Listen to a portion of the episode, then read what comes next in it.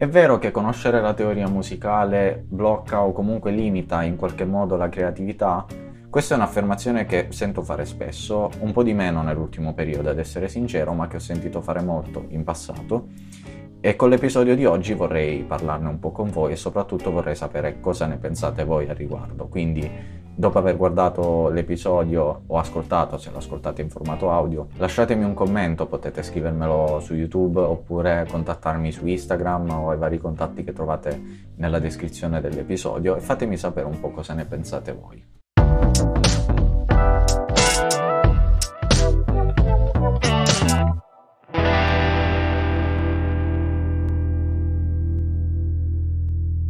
Bentornati in Musicista Smart, il format pensato per chi vuole fare della musica qualcosina in più di una passione.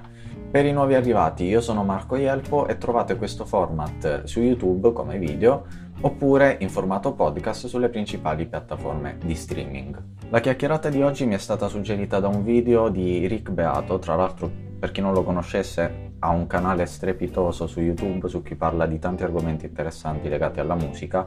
Vi lascio il link nella descrizione così magari se avete voglia gli andate a dare un'occhiata. In questo video Rick parlava proprio di questo argomento qui, cioè è vero che conoscere la musica, conoscere la teoria musicale in qualche modo può limitare la creatività, può limitare la nostra vena creativa. Vi faccio un'altra domanda, se io volessi diventare uno scrittore e mi mettessi a studiare la grammatica italiana, potrei correre il rischio di eh, diventare meno originale, di eh, perdere un po' di creatività eh, nello scrivere le mie poesie, i miei romanzi, i miei saggi, quello che voglio scrivere. E potrei in qualche modo eh, perdere la creatività nell'utilizzo ad esempio di licenze poetiche o di cose che vanno un po' al di fuori eh, delle, delle, convenzioni? Non penso. Una cosa simile succede anche in musica e tra l'altro non potrebbe essere diversamente.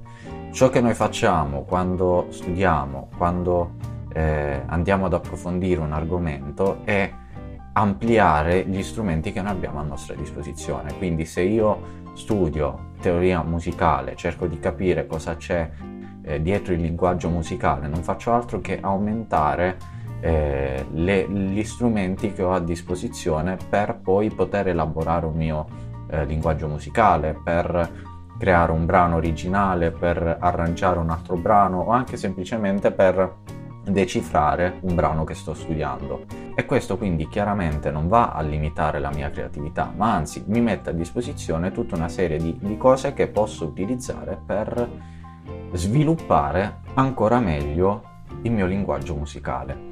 È un po' come se volessi dipingere un quadro, una, un paesaggio, utilizzando solo i colori primari, puri, senza mischiarli, senza creare altri colori.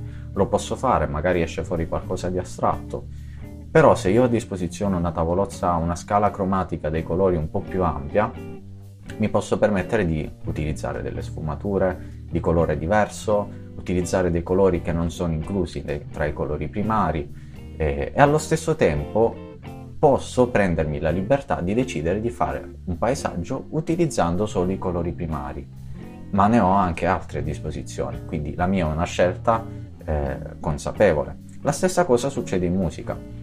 Se io ho eh, una serie di conoscenze della teoria musicale, posso decidere anche di sfruttarne solo una parte, ma allo stesso tempo se ho bisogno di eh, alcuni strumenti, di alcune nozioni un pochino più elaborate, le ho a disposizione e le posso utilizzare.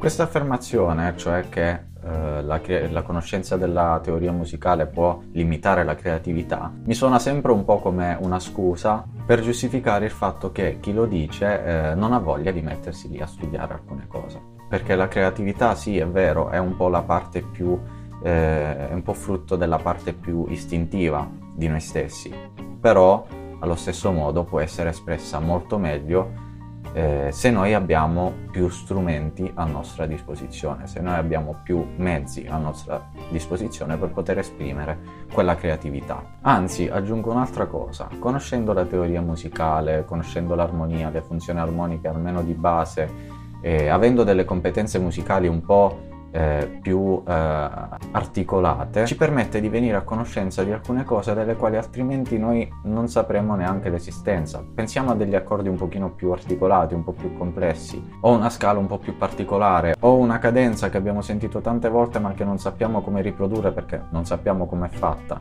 Ecco, questa cosa qui con una conoscenza un pochino più avanzata della teoria musicale riusciamo a farla pur mantenendo la nostra creatività, anzi riuscendola a sfruttare ancora meglio, riuscendo ad esprimerla ancora meglio. A questo si lega anche un altro discorso, cioè che in una fase creativa, nel momento in cui vado a scrivere un brano, vado a creare un arrangiamento, vado ad elaborare un mio discorso musicale, non devo per forza pensare alla teoria musicale. Io raramente penso alla teoria musicale mentre compongo. A cosa mi serve però conoscere la teoria musicale? A poter spiegare, a poter decifrare cosa ho composto o a poter risolvere alcuni problemi in punti in cui ad esempio non so come eh, chiudere un giro, non so come portare avanti un arrangiamento, eh, perché sono bloccato, allora lì la conoscenza della teoria musicale mi permette di andare a ripescare delle cose, delle pratiche comuni, come ad esempio una progressione di accordi comune, una, un passaggio eh, che di solito si fa in una determinata situazione, per provare a vedere se può essere la soluzione per quel mio problema. Quindi ancora una volta, in questo caso, la conoscenza della teoria musicale mi permette di risolvere un problema, mi permette di esprimere meglio quello che volevo fare, altrimenti magari chiuderei quel giro con eh, una progressione di accordi che non è tanto forte quanto vorrei, non è tanto d'impatto quanto vorrei. Quindi sicuramente la nostra vena creativa non viene bloccata dal fatto che noi eh, conosciamo bene la teoria musicale, ma anzi se ne risente, ne risente in modo positivo. Poi in generale lo studio serve sempre ad ampliare le nostre abilità, cioè non esiste che studiando un determinato argomento si perde quell'abilità.